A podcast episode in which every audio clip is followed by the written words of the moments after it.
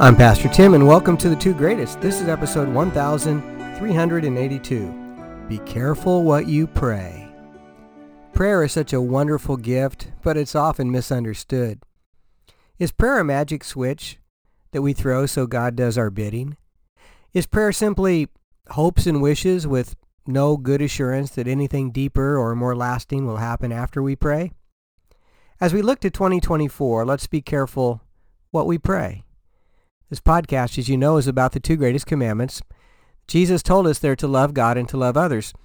And to love God well, to love others well, we need a lot of prayer. So let's get really specific today. When you pray for patience, what happens? Does God spiritually open up your heart and pour in a big dose of patience to last you for a while, a week, a month, a day, an hour?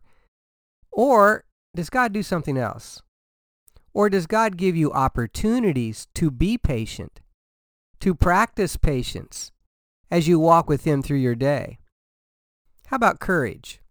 When you pray for courage, does God give you a courage pill to bolster your strength?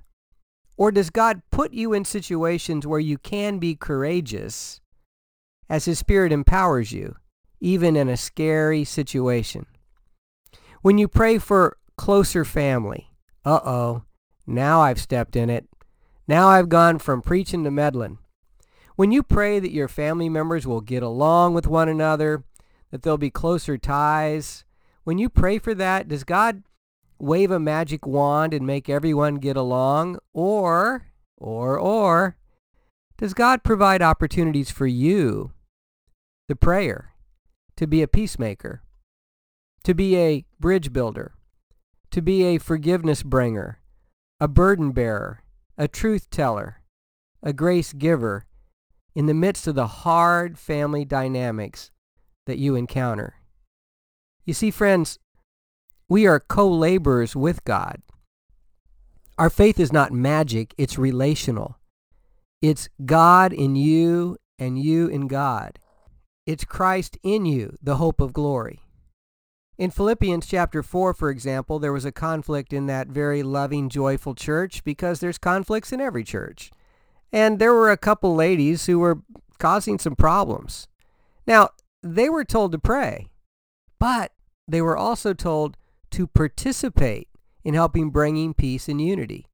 Paul wrote in chapter 4, I entreat Euodia and I entreat Syntyche to agree in the Lord. Listen to this.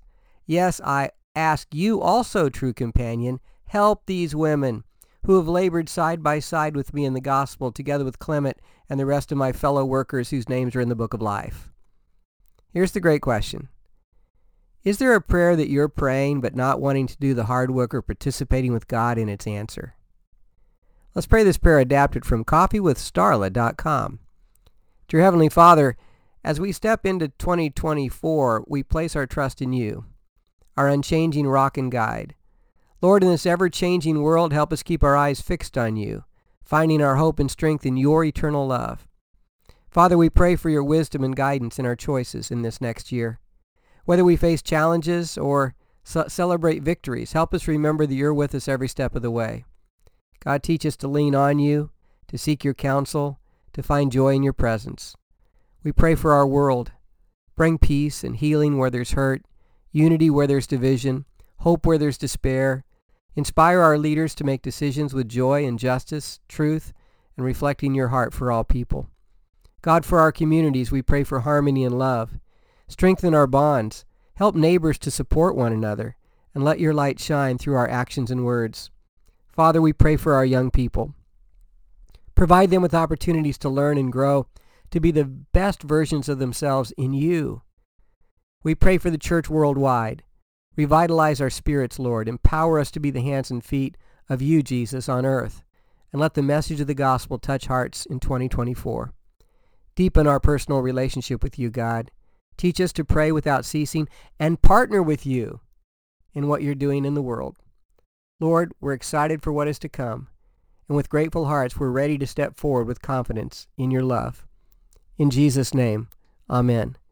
I hope you'll join me tomorrow for episode 1383. In the meantime, prayer. Thank God we can take our joys and our burdens to the Lord. We can cast all of our care upon Him because He cares for us, Scripture says.